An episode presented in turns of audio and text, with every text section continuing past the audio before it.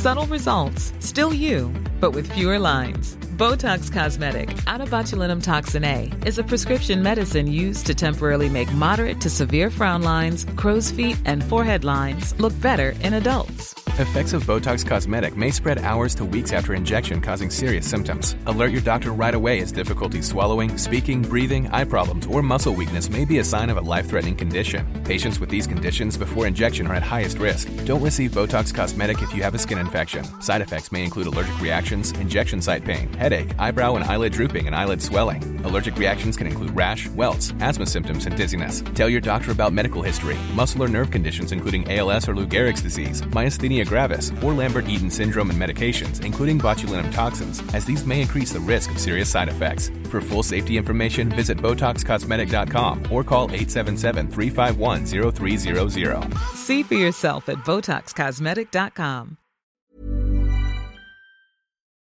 There's literally a sound of big arm laughter, and that was just it.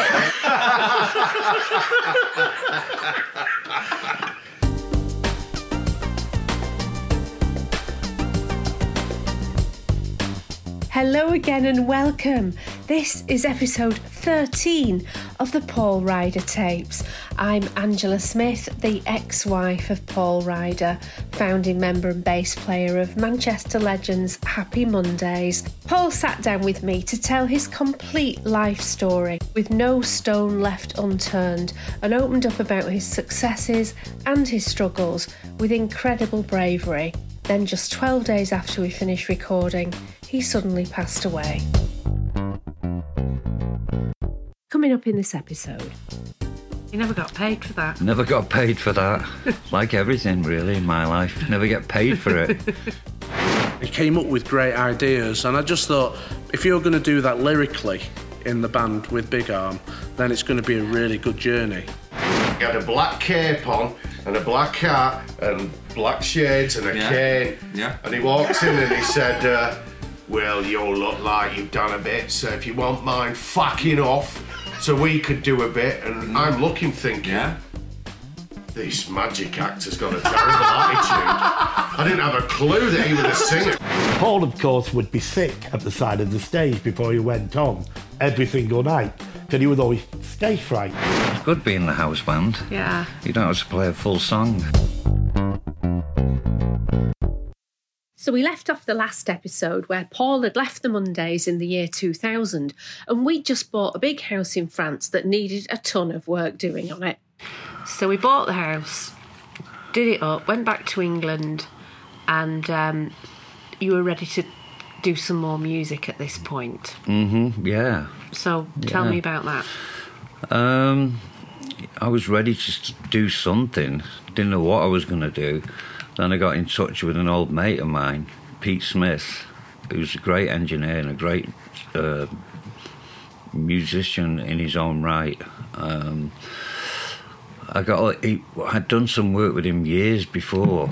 Pete had worked with Paul on the tracks that he did with his ex girlfriend, Donovan's daughter Astrella, a few years before, so that made him a natural choice to collaborate with again. I just got a call out of the blue, and he said, um, "Yeah, I'm building a studio, and um, you know, I want to write some tunes."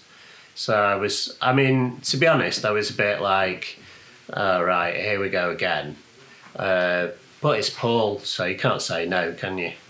So I I came down to uh, Worsley uh, to see a garage, which definitely wasn't a studio at the time um, but had potential.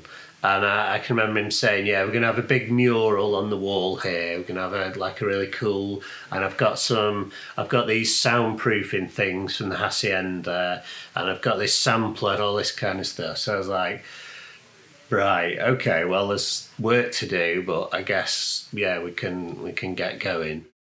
You actually were doing some work with him for me for my TV shows. You were writing theme tunes with him. And it just so happens that I have a few of these TV themes in our archive. So let's have a listen to some of the highlights of what they wrote.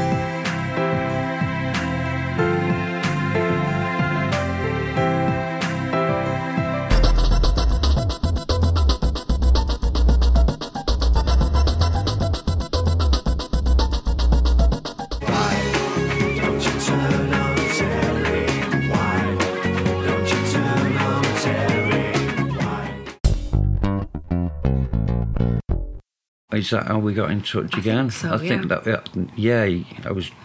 You're right. You're right. That's how I got in touch with him again, after years of not seeing him, and then we we decided we'd write an album, and um, get a band together, which we did. We found through Rob F, who was our builder at the time, uh, round about that Yeah. that time. Um, I found Danny, the drummer, great drummer, great musician as well. I think it was in 2002 uh, when a mutual friend, uh, Rob Farrington, introduced the two of us. I used to house show with Rob, and uh, obviously he knew that I was a musician and was always banging on about you know how he knew Paul and you need to meet him and maybe you could end up working with him at some point. So uh, I think Rob managed to drag him along to a gig, a nearby gig that I was doing, a local gig somewhere. I think it was in Bamber Bridge of all places, in Preston. And uh, in walked Paul. I was like, oh, there, yeah, there we go. And um, I got chatting to him, and he mentioned that he was doing some music with Pete. And would you like to, you know, get involved with that? So I came along, did a bit of singing, playing guitar, some drums. And then I knew Daz uh, from previous things, so I was like, oh, I've got a guitarist guy. And Pete Smith was the one who brought the guy who would become the guitarist in Big Arm, Daz Gilkinson, to the table. I was in a, a studio at Whitworth. And Daz initially was only going along to meet Paul and Pete to support a friend. And um, one night, the lad who ran the studio got a phone call off Pete Smith asking if he'd come down and do some backing vocals. So I think he asked me just to come along with him as a bit of support. Anyway, when we got down there, I met Pete, um, and there were some guitars there. So Pete just said, "Why don't you have a go?" So I got up and had a go, and the lad who come with me didn't even open his mouth. so then, about uh, two hours into the night, then Paul walks in. So I didn't even recognise him at all. You know, it was just like the hiya, mate.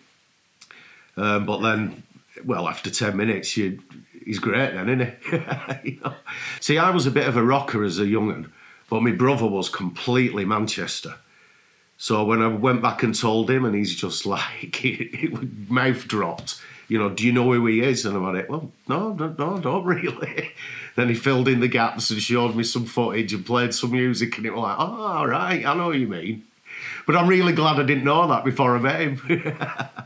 I were asking him what, what his plan were um, about this, and and uh, he said that at this time um, we were experimenting. I think that was the main thing they were up to. Really, there were a lot of vinyl being played, and I like that bit and I like that bit, and you know, looking they were looking for the groove, weren't they? I think is the best way to term it. Who was the friend that you went down there with? And, and what happened to him? Why did he not sing? no kahunas. So it was just a case of that. Can you come down and do a bit? Can you do a bit? And I ended up doing a bit, and he didn't do anything. And how did he feel about not doing anything? Well, he didn't actually say anything all the way home as well. I think when we were driving home, he realised how jealous he were than what I'd just done.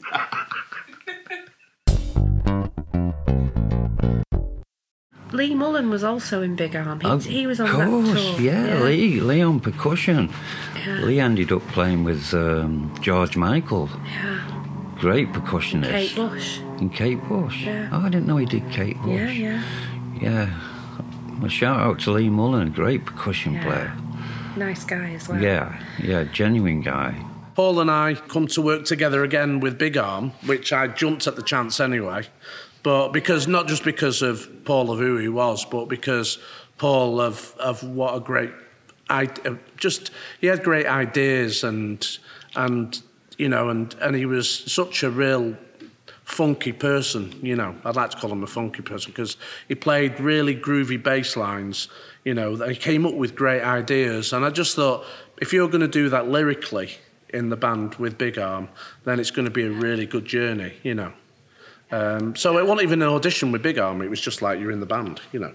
He came to see me. He came to see me in a in the music shop in Johnny Roadhouse Music and said, "Lee, I've been looking to trying to get hold of you. Will you come and play some percussion with my band, Big Arm?" And I just said yes straight away. There was no like, "I'm not sure if I can do it." So we had a full band, that guys. Uh, so it, Pete was doing a lot of the music, and I did the lyrics. Never wrote lyrics before in my life, um, but it was more like proving a point that I could still do stuff. Right. Very much like proving a point. And uh, tell me about the name of the band and where that came from. That was Ian Brown's name for me. Was Big Arm. Um, Why? because um, he said all my bass lines was sounded really big from a big arm. so it just kind of stuck. I thought Big Arm's are kind of a cool name. It comes from uh, comes from Ian's mouth. Yeah. Phil Saxe, the original Mondays manager, suggested a female backing singer, Monica, who did join the band for a while, and he was worried about Paul being the front person. I did think at the time, you know, Paul, don't be the singer. You know, have your own band. Well, you know, it can be your own band. You don't have to be the singer. He did have to be the singer. I think. I appreciate that now, yeah. He had a point to prove, I think. Yeah, but it's, a- it's a little bit like Liam and Noel, isn't it? Yeah, Yeah, the two brothers, very, very similar.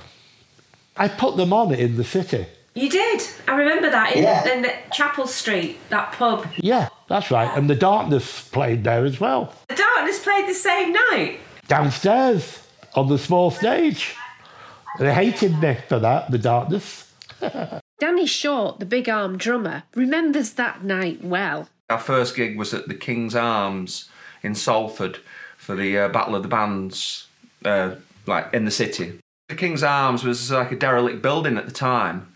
It was uh, it had been closed down and it had been opened up specifically for that um, that gig. And um, I just remember it being packed to the rafters full of these uh, dodgy types, you know. And but it was it was a really good atmosphere, you know. And I remember when we were sound checking, I remember um, the sound man said to me, uh, "Okay, can we have your bass drum, Danny?" So I hit the bass drum, one, two, three, and all this dust came down from the rafters and just covered everyone in in muck, you know. Was- Can, can you think of any any names that he came up with for people? I know that the driver, he, he Chris and uh, do you remember the Chris, the driver? Yeah, yeah, yeah. Double pudding. Du- Double pudding and chips, yeah. Which was uh, Chris's favourite dish. Yeah. yeah, he was a character. But in the meantime, Chris, aka Double Pudding, has lost some weight. And former Mondays and Big Arm percussionist Lea Mullin has a new name for him. It's now single pudding. Single pudding, no chips or peas. I was uh, driver roadie for Big Arm for around about two and a half years, and uh, Paul nicknamed me. I was known in Big Arm as Double Pudding and Chips, because back then I was 20 stone, basically, and I loved that nickname. A lot of people would have got a smack off me for that nickname, but Paul gave me that nickname, and I loved it. If they would have made a carry-on film about a band, that was it. Being in Big Arm, being in and around Big Arm, what with Danny Short and all the lads. And Paul had his moments, he was hilarious. I remember at the Water Rats one, Angela, uh, Paul had a little treat for me, and uh, and it was meeting Paul Cook at the Sex Pistols, because I'm a big punk rocker and a drummer as well. Mm. I know he was a big idol, and he, he, said, Someone's coming to this gig tonight, double pudding, and they want they want to, and, and you're going to meet him. I know it was Paul Cook, and I was just blown away, you know. Oh, it, just amazing. I was a little bit of a mess, really, you know. I was a bit, Bit sort of starstruck. bit starstruck, you know. Amazing. Hiya, Paul. Love you. You.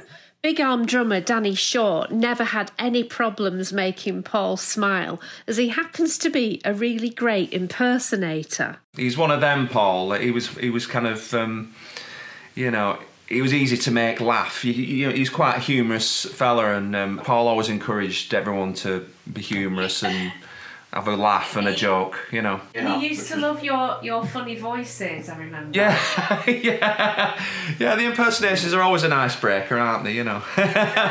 He did impressions of every one of us. didn't Every he? one of us. Every one of us, yeah. I used to be able to do one of Pete. He did Pete amazing. He did Pete better than Pete. Brilliant. Well, you know, he talks a bit like that, doesn't he? You know, so. I'm not going to say it's easy. Um, Well, you know, he talks a bit like that, doesn't he? You know, so. don't you, don't you go. I was telling him that anyway. And I remember Lea Mullin, uh, the percussion player. Lee talks a bit like that, don't you? How you doing, mate? Hey! Really good, thanks. Yeah, really good. Was a big fan of The Simpsons. I always remember when we used to be recording and stuff, you know, he, he'd always have Simpsons on in the background. Uh, well, of course, you've got uh, Monty Burns, haven't you? You know? And of course, you've got Smithers and stuff like that. You know, you know, come on, Marge, you know, stuff. Just little icebreakers like that, you know, and Paul would always like this massive belly laugh, you know, which uh, was, uh, you know, really nice, you know. It always, um, always kind of like um, helped to warm the atmosphere, you know. Big Arm got to support Ian Brown on two different tours. Daz was in an Oasis tribute band called Wonderwall and was playing with that band the night before the first gig with Ian. The first gig we did with Ian Brown was uh, Braehead Arena in Scotland. I think it's about 20,000 people or something. So the night before, I'd been in Birmingham doing a massive gig, as far as I were concerned. And uh, there were about three and a half thousand there. And uh, we get to the Ian, but we went straight from that gig. I brought Wonderwall with me, and we went straight to that gig. And I walked on the stage, and the stage was bigger than the venue I'd played in the night before. And that was a bit of a whoa. but as soon as the music started, oh yes, oh yeah, I felt well at home. It was amazing. I mean, to be fair, Ian giving us them two shots was fantastic, weren't it? To get us out there, you, you couldn't ask for more. And so Pete, Daz, and Danny all came together to reminisce about the good old Big Arm days. I've got two great memories right from that night. The first one is when we're sat in catering and Ian Brown comes in and he goes over to the table and he's like looking around and he's like, "Look, Where's my fucking pie? Who's it? Who's? Oh, Miss Gran! He storms out through this door, Yeah. shuts the door behind him. And then, like about 10 seconds later, he comes out and says, It's a cupboard. Don't you get out of this fucking building? Sorry, can I swear? Am I right to swear? Complete bleep it out, can That's what he said. I remember uh, me and Lee kind of like, don't laugh, don't laugh. And I even remember Paul saying, God's sake, just don't, just leave it, you know, just say, you know. The, the other, the other on it. memory from that gig was like, uh, so we come on stage and I was like, oh, I've made it good here. I'm Mm. in a band. I'm supporting Ian Brown. it's just like 6,000 cap arena. I'm like, Mm. this is going to be great. So go to play the first song. Someone launched like a drink at me, and it was like one of those blue wicked drinks. Or Oh, something. yeah, just yeah, yeah. coated me a Thai keyboard. it was just like really sticky. It's gonna be one of those nights. I was like, oh, I'll just put it on track. Let it dry. Up, up it doesn't spark. Sparks coming off it. I was like, oh, that's that, that's that then, isn't it? Cleaning it for oh, days. Oh dear me! The crosses we have to bear playing live. You know. Do you remember that? Um, I can't remember which one it were um, with Ian Brown. And Paul had obviously told Ian Brown about Danny's mimicking skills. Yeah. So then yeah. Ian Brown comes rushing into the dressing the room. dressing room, Who's yeah. the mimic? Who's the mimic? Who's then? the mimic? Who's the mimic? Yeah. Danny, go- it's Danny here goes, go on then. So he does Jools Holland, amazing. Introduces Ian Brown on Jools Holland. Yeah, yeah, yeah, yeah. And then no, as- no, no, this is Ian Brown. Yeah. So it's a long time since you last worked with the Roses. So yeah, yeah. And he was like, "Oh, fucking great, man, great, great." And then as soon as he walked out and shut the door, Danny started doing Ian Brown. This is getting very confusing.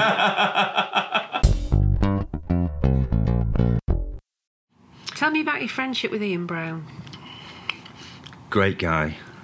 When was when Chico got really ill, which we'll talk about later, Yeah. um, with cancer.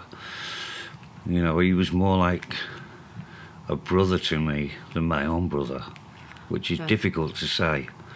You know, Yeah. not once did my own brother say, I was Chico. And still, all these years later, he's never asked. But Sean was really good helping with the fundraiser that we had for Chico, so we've got to give him credit for that. But we'll come to that later. Ian was like a brother to me at the time, you know, and I, and I was seeing quite a lot of him. Yeah. So by this time we'd had a second child, Chico. Chico, Who yeah. was born 19 months after our oldest child, Sonny. And, and weirdly, the age gap between Sonny and Chico is Mm. exactly the same as the age gap between you and Sean. Spooky. How did you feel about that? Oh God, I was worried for them. I was worried for both of them, Chico and Sonny. Yeah. Um, but God, they've turned out really good. Yeah. We didn't have to worry, did we? They never fought once, really. no. no. If they did, it was for like one minute and then yeah, they were fine again. then there was great mates again, and they're Yeah. still great mates. Yeah. It's beautiful to see. Yeah. It's a lovely thing to see them getting along. Yeah.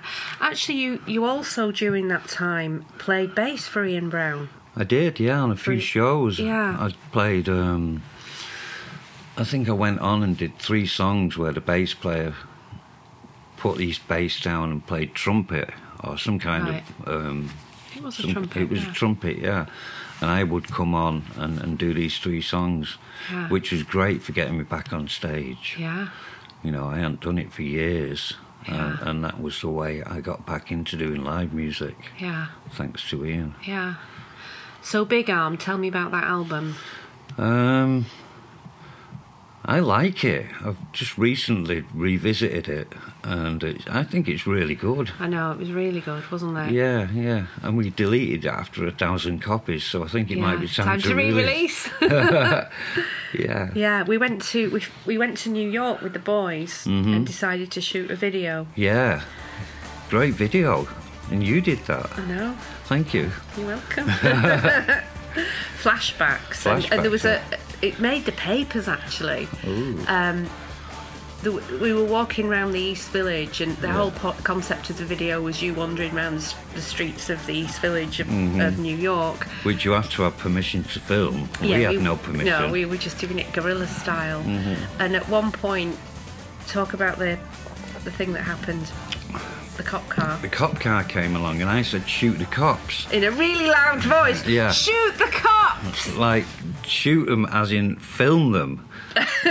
and uh, I think they took umbrage to it, didn't they? I think they misunderstood Yeah. slightly. Yeah, but yeah. it all worked out okay in the end. But it was all over the papers. Yeah, shoot the cop. I meant, I just meant film the cops. Yeah, we But, nearly uh, got arrested. Yeah, don't shout shoot the cops loud in New York. And the crew consisted of our sons, Sonny and Chico, who were about six and seven at the time. In fact, Chico gets caught in one of the shots carrying a tripod. and that single was released to great critical acclaim. Inspiral Carpets legend, radio DJ and all round lovely human Clint Boon was a champion of the song from the start. The first time I came across the Mondays was, I think it was January of um, 85. And New Order were doing a couple of gigs around the north of England. So one was in Blackburn, and then the night after they played in Leeds at Tiffany's. And I think the band that played in Blackburn were called um, Blue in Heaven. And then, and then the band that played in Leeds the next night, I'd never heard of them. They were called Happy Mondays. And I thought, I wonder if this is a bit of a trick, like because it's like Blue in Heaven and Happy Mondays. It's like Happy in Heaven and Blue Monday. So I thought, is this a, is this like a little New Order sort of gag? Anyway, there were two completely different bands. Happy Mondays that night was just like nothing I'd, I'd ever seen. It was just like a bunch of lads waiting for a buzz, like, like but making music at the same time. It just looked so ramshackle and and the way they dressed, it was like they were just they, they looked like they'd not got dressed up to do the gig. You know what I mean? Just these were the clothes that just worn through the day, tracksuits and whatever else. And so I was smitten with the band from the first time I saw them. They are some of my favourite people in the world are in that band, and now you know, and Paul was one of them. You know, um, and over the years, I always remember him being just a dead solid geezer. At the time when he had a big arm, I got the feeling that he needed help with that band. I think people would have preferred him to still be working with the Mondays, but he wanted to get that out of his system, and he did so. And he put out some great tracks. And I had the pleasure of getting him on uh, XFM a couple of times on my evening show. It was at the time. Um, yeah, I mean, what a great man! What a great man! What, what a great musician! I think he's going to go down in uh, in the history books as one of the great musicians of this this part of the world, and certainly that genre. And then we we did another video for Sunrays, which was a great summer tune, wasn't Great it? summer tune, some rays, yeah.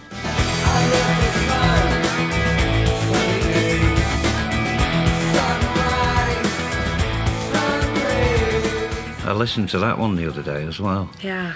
It was great. I And- that album. You mixed the album in France. You In- went to the house in France, didn't Yeah, you? Who was yeah. that with?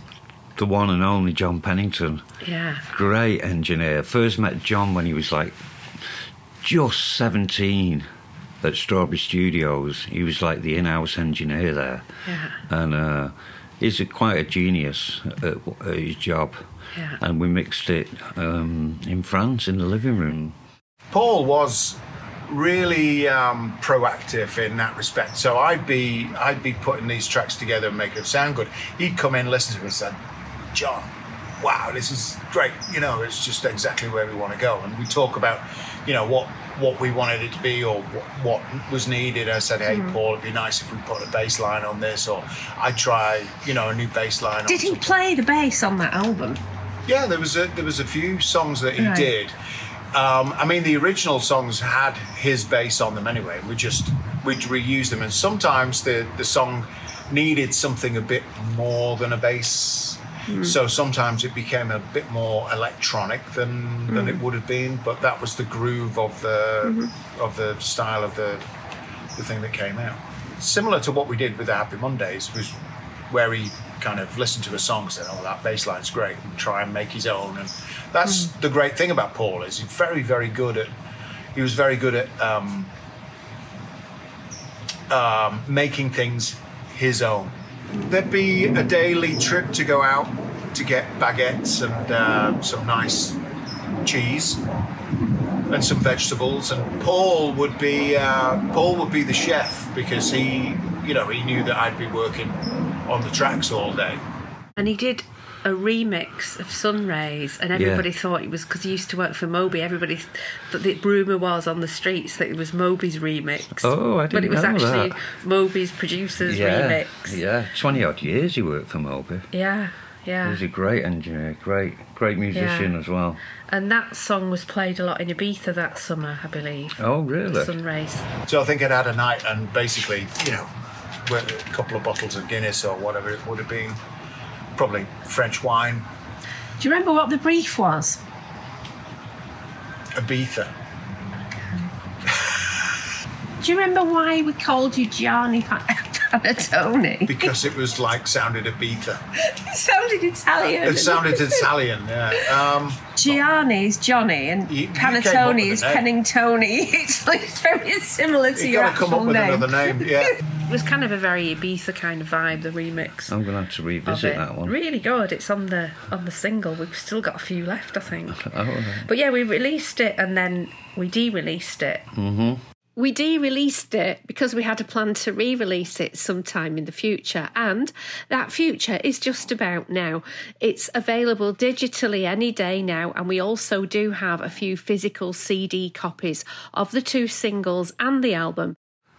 But you did quite a lot of gigs, big arm gigs, didn't you? Yeah, we did a tour, which was great. Supported Oh, you Ian. supported Ian Brown. Yeah, yeah. Yeah. The Glasgow show was great. Um, yeah, the Glasgow show was really good. When the big arm boys get together, there's always tons of laughter. Oh, I remember those laughs. I rem- like there's a there's literally a sound of big arm laughter, and that was just it. It's like a trio of giggles. yeah, no, seriously, that's like really weird. That's like really familiar and strange, and something I've not heard for a long time. It really is. That was the sound of, of, of Big Arm on the road in the in the van with double pudding. It was. That was what it was all about. Yeah, yeah. Do you remember? Do you remember that gig that where Pete was late? And, and you had to go on stage before Pete got there, and Derek had. I do. Brixton Academy. Derek, Brixton remind Academy. me. Do you remember when you when uh, Pete was late, Pete was at programming on keyboards, Mhm. and your dad, who was the tour manager, Oh, yeah, had to yeah. stand in for Pete. He was press- pressing buttons and pretending to play the keyboards. yeah, And, and, then Pete Pete walked on like halfway through the show. took over like took over. surreptitiously. Proper spinal tap. Listen, right, you've, you, I lived through that. It was you- Brixton Academy, wasn't it? Yeah, you know. Do you know the best? The best thing about that, right, was um, so I'm. I think I was. Uh, I was doing a. I was fitting a kitchen like in the morning. And, and it overran. That's why I was late, and I had to finish it because it was just like there's no way I could kind of get out of it. But um, so it was all like really super stressful and all the rest of it, right? So I get the train to London and then I get on the tube. And uh, I've never got off the tube in Brixton before. So it's like, you know, when you come off the tube in Brixton, there's like loads of steps in there, and then you just come out onto the main street, and it's like, whoa. and um, anyway, so I'm coming up these steps, and Chris is at the top of the steps, and he's like, quick, come on. right. So I'm running down the street. I'm running down the main, uh, the high street in Brixton, like follow, following Chris, like trying to run down the street and all the rest of it. And then we we kind of legged it in the um, in the stage door, and he's like shoving me through. And then on the stage, and I put my bag down at the back of the stage. I walked on, took my coat off, put my coat down, tapped Derek on the shoulder. He got up and walked off, and I sat down and just started playing. Like And I was just shit, Was it the first song that you got? Was it was it the middle of the first song? I think so, yeah. Yeah. Oh my goodness, your heart must have been pounding. Well, it was nuts because it was like Brixton Academy with like oh, however many thousand people in there. And It was just like. I was And were you and and the rest of the band not panicking? No. No. no we knew he'd get there. No, we no, knew no. he'd get there. No. Plenty of time, you know. Chris is a good driver. He, he knows his way around, you know. Quick, mate. Yeah, get in, Mate. man. Come on, Run you're going to be late. Run faster. For God's sake. They needed man and van, and I was that man and van. Your dad must have been doing something because he had to press go, didn't Oh he? yeah, on the yeah. He, he, he did his bit. yeah, It's a good job he was there. yeah. Derek's family wasn't like my family, and he didn't get opportunities, he didn't get backup off his parents and what have you. And he always said he never wanted to be like that. He would, you know, let the, his own children, if they wanted to do something, he would back them 100%. And we went to we went to Berlin. Do you remember Oh, going to yeah. Berlin Yeah. to play something to do with the British British Embassy. or British Embassy or We something? played it in a in a big room in the British Embassy for for like this like, music seminar thing that was going on in Berlin. The band flew, but Paul's dad, Derek, Big Arm's tour manager, drove all the gear to Berlin with double pudding. Me and Derek had to drive all the equipment over to Berlin while the band flew out, and uh, that was uh, a journey and a half. And uh, I always will be a massive cherished memory. That I learned so much off that man. So, what did you get up to on the journey? Just uh, his humour and pointing out all the characters and uh, how we got on with everybody. And then we watched the cabaret on the ferry. And, and you can imagine us two there, Max and Paddy, like two bank robbers watching the cabaret. We used to drive to London a lot, do a lot of one off gigs. 'Cause we were working hard. There was a little Yeah. period there where we were working very hard. And uh, I used to get back to Manchester. Sometimes it'd be four, five, six a.m. Dropping everybody off. I got all the way back to my house in Oldham, stopped the van, and realised I still had Daz Gilkinson asleep on the, on the behind the driver's seat. Yeah. Me, I just close my eyes and off I go. And I went, oh, Yeah. and I had to then wake him up, uh, Daz, and drive him all the way back to Heywood. So that was me in bed, and that was quite a common occurrence with Daz. And Daz has vivid memories of clashing with someone in the dressing room at one of their gigs. Oh, right, there's a good one. The Metro. Zodiac Mind We Warp. played with Zodiac? Mind Warp. So we, we'd done our spot, which went down great. And then we're in the dressing room just mopping our brows and getting ready to go. And this this uh, magician looking fella walks in and he had a black cape on and a black hat and black shades and a Yeah. cane. Yeah. And he walked in and he said, uh, Well, you look like you've done a bit, so if you won't mind fucking off, so we could do a bit. And I'm looking thinking, This magic actor's got a terrible attitude. I didn't have a clue that he was a singer. Click your fingers and. Yeah. And Uh, anyway, Paul stood Yeah. toe to toe and give it him. Yeah, yeah, yeah. And um, me and Danny went upstairs thinking, I'm not standing with this prick. No, and then Paul come up and we went, I said, How did you know him? And he goes, I don't know him. Oh, all right. I thought you knew him. That's why I walked out. I was Talk about yeah. back up. Yeah. Good luck, Paul. I always remember Paul saying, because he said, didn't he, no, fuck off. And Paul said, if you say fucking please, I will. He was the a lead singer. singer. Lead singer. Yeah. Whatever his name So is. he, he were absolutely horrible. And then one of his crew come up to me about an hour later and said, "Listen, mate, is there any chance we uh, we could borrow your guitar amp?" oh, really? Yeah, ours has gone down. Oh, has it? You're going down too. So I thought, right, I'm going back in then. So I went down into the changing room and they were all there. And he sees me again. Oh, hello, one of them. And uh, one of the lads just went, You need to shut up. He's going to lend us some equipment. Yeah. So he was like, Oh, yeah. I'll stare at him instead then. I remember I met a Sex Pistol that night. Paul Cook come He and was in the us. audience, yeah. And so was Ian Astbury from the Cult. That's right. well. He were DJing. He was, yeah. Yeah. Right. Paul Cook was friends with Yeah, Yeah, well, that's right. we, I was sat talking to him for ages, mm. and then we left, and Paul said, "You haven't got a clue who that were, have you?" And I went, "No, why were?" I remember playing on stage and there was actually a light shining on Paul Cook. I could see his face really, really vividly. It's like, there's a Sex Pistol. There's a Sex Pistol. Bloody hell.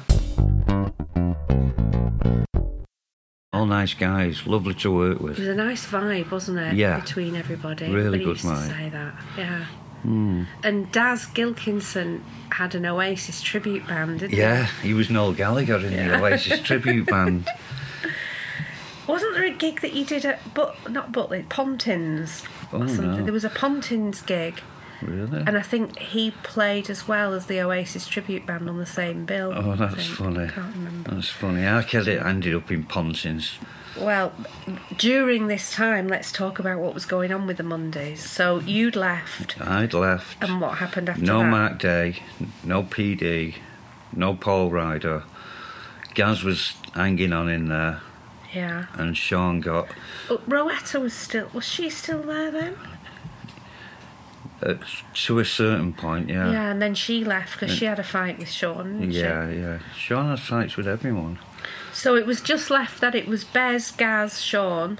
Yeah, and a couple of session players, Yeah. and they just drove it into the ground. And then Gaz eventually left, and your Yeah. son Jacob Yeah, took over on drums for a while, didn't he? Jacob drummed for a while. That's when he. It was great to see my son drumming, Yeah, and I, I went to watch them in LA. I know. I remember that. It was a very strange experience. Okay, so during that time, um, there was a film being made hmm called 24 Hour Party People. uh, tell us about that. I really liked it. It was a great script, wasn't it? Great script, yeah. Lots of exaggeration. It was during that time that Paul met actor Paul Popplewell, who was given the job of playing Paul Ryder in the film. Your knees in, does that matter? No, I'll put my knee down, look. Let's check the shot with my glasses. And is that am, I- am my eye line a bit wide there though? I'm going to sit I'm right looking- next to Okay. the camera. You can tell I'm an actor, can't you? Professional. I don't know about that, but conscious of my eye line. Oh. Do you want to? Not, why do you want to wear your sunglasses? I don't. I've just been like silly. Does it feel weird that this is where we did the podcast? That's where Paul used to sit, and that's where I used to sit. It's quite sad, actually. It is, isn't it? Yeah, I know he cried again. We're both Yeah. kind of criers, aren't we? I'm a crier, yeah. I never used to be, but I am now. I wonder what that what is it about life that makes us want to cry? Do you think? don't know. I don't know. I just over the over the years I've got much more comfortable being my authentic self. I'm an actor and I'm in my mid forties now. But when I was in my early twenties, I landed a dream role of playing Paul Ryder in the film Twenty Four Hour Party People. And having been a Mondays fan, it was it was a dream job. But the rock and roll mums, Paul and Sean's mum Linda and Gaz Whelan's mum Sandra, weren't too impressed with the film. What aspect of it did you not like? Well, well, there again, when they blamed the Mondays for the closure of factory, that always really griped me. Yeah, yeah, When I yeah, knew right. that wasn't that wasn't true, but you've got to you just go along with it. Yeah. Otherwise, you turn yourself grey.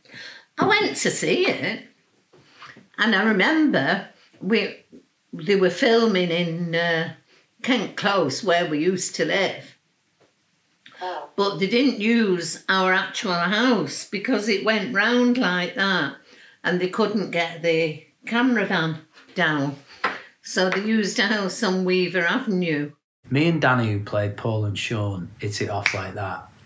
In fact, the first day we ever met in the rehearsal room in Ancoats, we were supposed to be having a band rehearsal, and we just worked our way through a few crates of Red Stripe, I think, or Stella or something like that, and it, it became like a running joke that it was like methadone acting.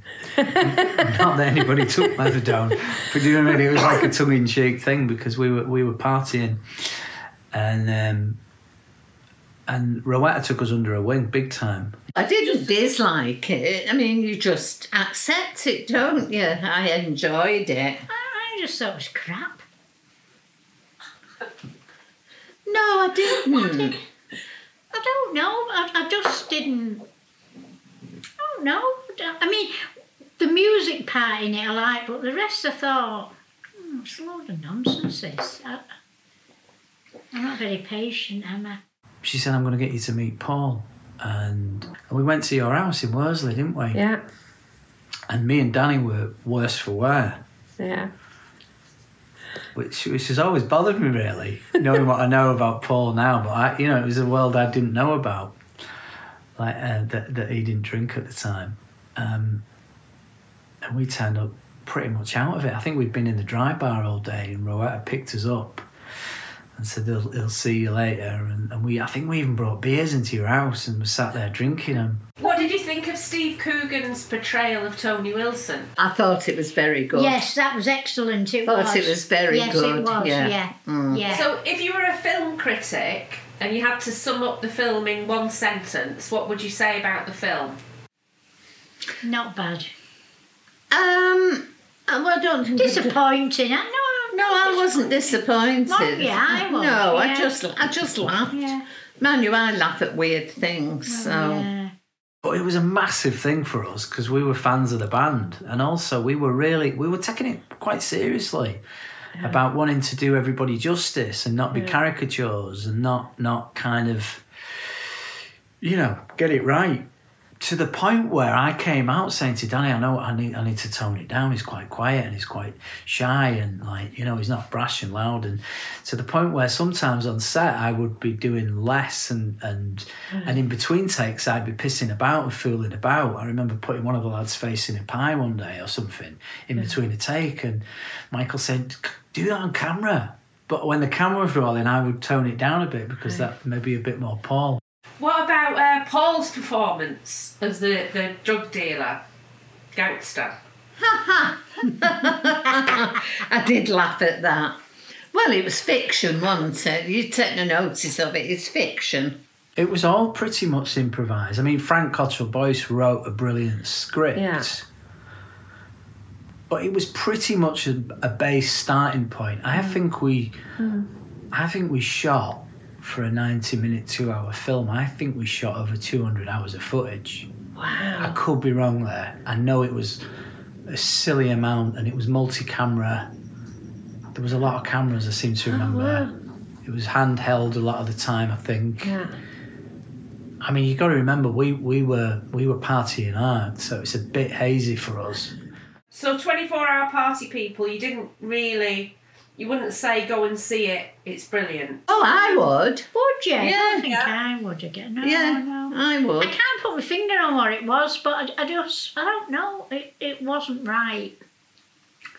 I didn't, you know, didn't enjoy it. No. So I, I hit it off with Paul, or I thought I did, on set, because Paul would come down to set, wouldn't he? I mean, I don't know if you remember, you were probably working and stuff, but he'd come down to set with his pal Rob. Was it Rob? His mate? Oh yeah, Rob F. Yeah. And um, and he'd knock about, and I was really quite taken with him. Bit of a fanboy, I suppose, but but then not, because he was really just easy to get along with, and very human, and I liked his energy, and Hmm. and he was really kind. Do you know what I mean? I nearly went then. he was just really kind and really Yeah. generous. Yeah. Because, like, I think if someone was playing me in a film, not that that would ever happen, but um, I'd be a bit weirded out by it probably. I, I don't know that he was. He was quite excited by it all. Well, yeah, I suppose I did enjoy it in a way, but I didn't like it. That yeah, but it weird. wasn't a film like a film. Oh no, didn't expect it to be really. And he was just really enthusiastic. And we, I, I guess we just hit it off, became friends. I liked his energy, and and I guess we just got to know each other as friends. Yeah. And then obviously, time rolled on, didn't it? And then a year later, I'm back in Manchester doing a play at the Royal Exchange. And I don't know whether it was him or you who asked, like, invited me to stay, or whether I invited myself. I honestly can't remember. But I really enjoyed living there, and like spending more time with you, Yeah. and like just hanging out. And and he was making his album, his Big Arm album at the time. I didn't expect to go and see like um, a drama or a film like a film. I expected to be a bit spinal tappy, which it was. Well, you see, Spinal Tap gets on my nerves. I'm, I'm not. A, I'm not a great fan of Spinal Tap. Yeah, it was kind of loosely based on fact, wasn't hmm hmm Especially the Barbados thing, that was really exaggerated, Yeah. like I spoke about earlier. Um, I had a little part in it. Played this uh, Manchester gangster. Don't know which one I was playing. It was like a mixture of two, uh, two of the gangsters that was around at the time. Yeah. Um, but as a movie, it was great. It was, it was really good. Okay, do you remember the day that you filmed? Yes. Um, they recreated the interior of the Hacienda. Hang on a minute, you've got some. Or is it a cut? Oh, yeah, it's better. Right. Do you remember. do you remember the day that you filmed? Yeah, they um, the uh, movie people recreated the interior of the nightclub, the Hacienda, in a big old um, Victorian warehouse in in Manchester, that, which is now apartments. But the it was incredible what they did. I mean, it was just like it. It was just like the real thing, but inside a big warehouse. And um, on the night of the filming, it, it was like open as a club to invited guests. Yeah. And, and Mike Pickering DJ'd, and it was just like being inside the club. Yeah. Apart from when you went to the toilet, you opened the door and it was just a brick wall there because it was inside a. It, it was incredible what they did. Ah. Down to every dimension they had. I think they got the old. Um, um, um, what do you call it? Blueprints Yeah. off Ben Ben Kelly. Is it Ben Kelly? I think they got the old blueprints and did it all to the dimensions of the club. Yeah. What an incredible night. Yeah. I think Bernard Sumner said we should buy the building and keep it open. Yeah. Yeah, that would have been great. Yeah. Now apartments, though, just like all the old uh, Victorian places in Ancoats. And what was the part that you played? A gangster? A gangster, yeah, um, extorting money off Tony Yeah. inside the club. It was, uh, I had fun doing it. I like a bit of acting. Yeah, you've done quite a bit in your I've done time, a haven't bit, you? yeah, What else yeah. have you been in? Uh, Machine Gun Kelly video, I had the main part in that. Yeah. Um, You never got paid for that. Never got paid for that. like everything, really, in my life. Never get paid for it. um, uh, I had a bit part in another TV show in England. Um, I was the house band on Turn on Terry, Oh, which yeah. is one of your programs. Let's have a look at it. You rewrote the lyrics to sweet soul music to fit in with the show, from what I remember.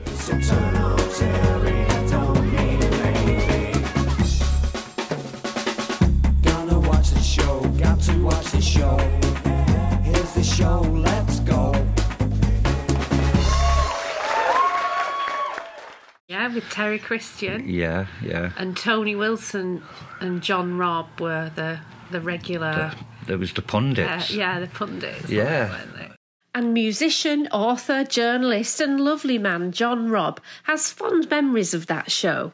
Well, Turn on Terry is like a series. Was, well, was it's basically a reviews program on telly which you made, and uh, Terry was the main host. And it was great having Paul as a house band. You know, it's yeah, that's that's always the old thing about Happy Mondays, and all, all those guys in that band they they work really well in showbiz, even though they were quite mad people and quite renegade people. Any opportunity, any kind of showbiz, they could do it, and it doesn't blemish them. It's good being the house band. Yeah. You don't have to play a full song. Did you see the soaps? Did you watch the soaps? So what's new? Let's go. We didn't have a budget, so Mm-hmm. what we had to do was we, we got the band to come in five different outfits. That's right. And uh, we recorded, you were like performing all the stings between Mm. the se- segments of the show. Mhm. And we recorded them all in one day and just rotated them throughout the series of 28 episodes. You're giving away secrets. I know, there. I know. It, it was, saved us a load of money though. Yeah. It's- yeah, I enjoy a bit of acting. Yeah. hmm That wasn't I'm doing acting. some. Yeah, well, it was kind of. Kind of, yeah. Being on stage is a bit like acting. Playing the bass is a bit like acting. You know, Do you enjoy being looked at by people? hate it So why do you enjoy acting then? because there's not an audience there. But when you're on stage, there is. I know. That's why I get stage fright, knowing that people are looking at me. Former Mondays manager Phil Saxe remembers Paul's nerves only too well. Paul, of course, would be sick at the side of the stage before he went on every single night because he was always stage fright. Uh, so he'd throw up at the side of the stage, go on. And his mum Linda witnessed it too. He was never confident. He did suffer terrible from nerves. Terrible from nerves. Oh, he'd be sick, he'd be running to the loo. But you must love it at the same time when people clap. I love being in a band, and I, I like playing live, but I don't like being looked at. You know, Play, playing in a small club is more nerve wracking than a big arena. Monday's drummer Gaz Whelan went to support Big Arm at their first gig. He did his big arm stuff. He was great, and he was he was he was a great frontman. I remember that. Ironically, the first gig he did at King's Arms in Salford is the first gig I'm doing in a couple of weeks, and I go back, and it's really weird. And I remember walking up the stairs, there's the room upstairs, and he was shaking at the top of the stairs. I said, "No one's judging you. You'll be right." And he went, "I know." I said, "You'll be fine." And as I walked past, I went, "Fucking, how are you going to do that? Fucking singing, everyone looking at you." And he said, and as I walked past, he went, "I heard you." Okay, so Big Arm was happening. You've been Mhm. touring with Ian Brown. Yeah. The house in France was all going well. We were renting it out. hmm And then we'd invited one of my good friends, Rosemary Barratt, who was a journalist for the Manchester Evening News, and Mhm. she did some writing for the Sunday Mirror. Yeah. She was coming over with her husband and four kids Four kids. to come and do a travel feature featuring our property. Yeah. We were heading for the ferry at Dover, and all I, all I, I remember is that we were running really late and it was really stressful. And then as we were coming down into Dover, you come down a hill, I could see the ferry leaving the port, and I thought, oh no, because you were you were planning something. I think we were going to go out to an Italian restaurant, weren't we? And um, I thought, oh no, that's scuppered the plans. Um, so I remember we got to the port and uh, myself or John rang you just to say, oh, look, we've missed the ferry and we've got to hang around, wait for the next one. And you said, oh, uh, that's fine. I'll get, maybe we won't go out for the uh, Italian. Well, I'll get Paul to light the fire. in, in put the fire on because it hasn't been lit all year or something. We were we'll light the fire and get it warmed up, and we'll have takeaway. So we thought, great, that sounds fantastic. Get the get the fire on. But then we didn't realise that when we got there, there was an actual fire.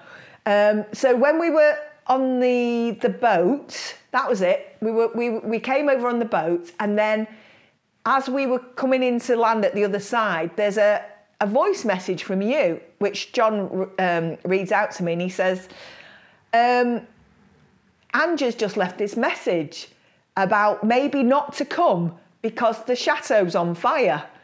So I laughed and I went, "Oh God, she's just joking. That's not, you know, that it's it's you know, she's joking. That's not real." And he went, "Why would she? Why would she joke about that?" And I, I was absolutely convinced that it was just like a little practical joke. Anyway, it wasn't. so I remember as I think you'd said maybe you should stay in the port or get some accommodation. We're thinking we have no idea what we're going to do. So anyway, we ended up making our way over to see you, didn't we, in the in in the village, and um, arrived and followed the plumes of smoke. arrived to find you think taking a wee in the bushes. And at the same time, we had two guys that were antique experts Mhm. that we were potentially going to do a show f- with. Yeah. Of, with them showing people around antique shops in France, and my Uh-huh. friend Alan Howard was with us. I'd been there the week beforehand, um, and my ex-wife um, and kids were in the in the in the top floor in the James Bond suite with the um, the golden sparkly bath that was like the king of kitsch room. It was it was superb. That day, we'd gone out to view a um, potential brocante um, uh, little markets in Calais. And while we were there, we get a phone call from Paul saying, oh, I think we've got a problem. I think the roof might be on fire. Um, and one of the things that I remembered actually prior to this was that Paul's way, Paul, Paul loved a roaring fire. And I'll never forget what he used to do. I mean, we got a fire here. and what you do is you, you put like a half a matchbox size of, of, of firelighter and a couple of bits of kindling in, and then you kind of build it up slowly. But not if you're Paul.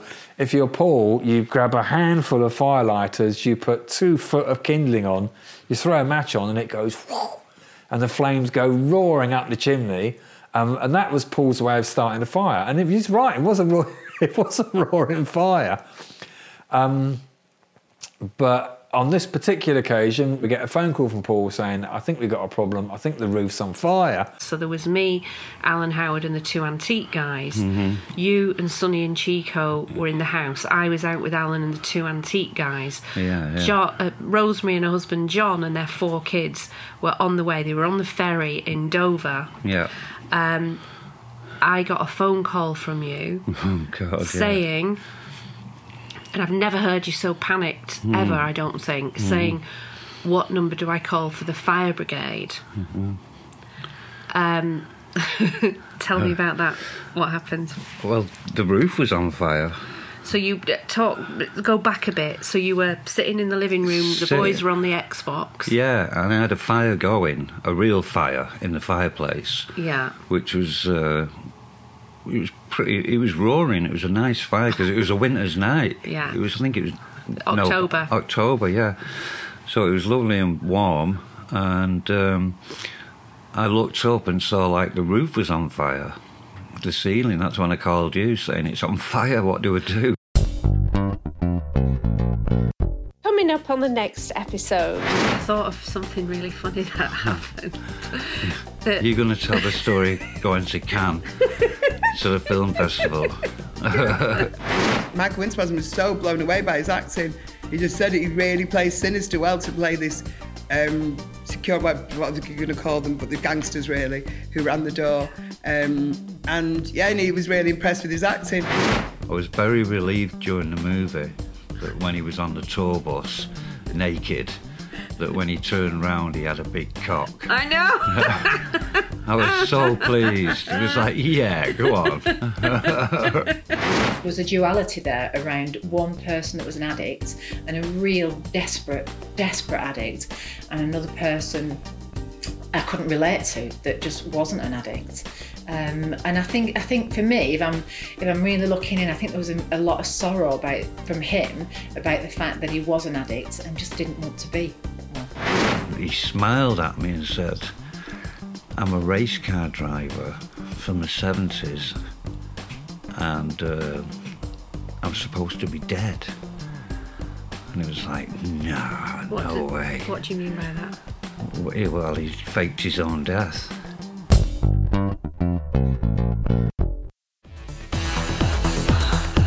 We're playing out with John Pennington, aka Gianni Panettone's remix of Big Arm's Sunrays, which was actually a bit of a club hit in Ibiza when everyone thought it was Moby's remix. Thank you so much for listening. Please subscribe to the podcast and give us a nice review and rating. And please join our special club by becoming a patron of the show. Go to patreon.com forward slash the Paul Ryder tapes and join us as a special founding member. New limited edition merch is being released first to our patrons, so don't miss out. Go to our website at paulryder.tv for links to our socials and our shop. And we'll be back next week, same time, same place. Thank you to all our guests, and of course, big love and respect as usual goes to the star of the show, the late and great Paul Anthony Ryder.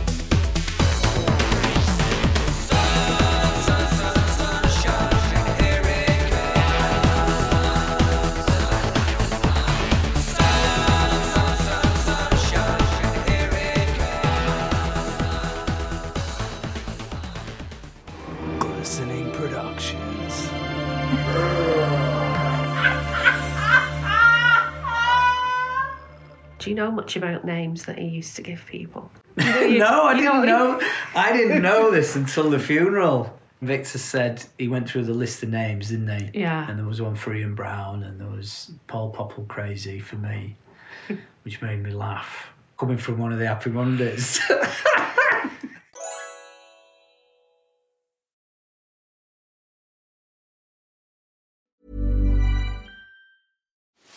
Are you ready to enhance your future in tech? Then it's time to make your move to the UK, the nation that has more tech unicorns than France, Germany, and Sweden combined. The nation that was third in the world to have a $1 trillion tech sector valuation. The nation where great talent comes together. Visit gov.uk forward slash great talent to see how you can work, live, and move to the UK. Spring, is that you? Warmer temps mean new Allbirds styles. Meet the Superlight Collection, the lightest ever shoes from Allbirds, now in fresh colors. They've designed must have travel styles for when you need to jet. The lighter than air feel and barely there fit make these shoes some of the most packable styles ever. That means more comfort and less baggage. Take the Superlight Tree Runner on your next adventure. Its cushy, lightweight foam midsole supports every step, and the extra outsole traction gives you the grip to just go for it. The eucalyptus fiber upper adds next level breathability to keep you going all day.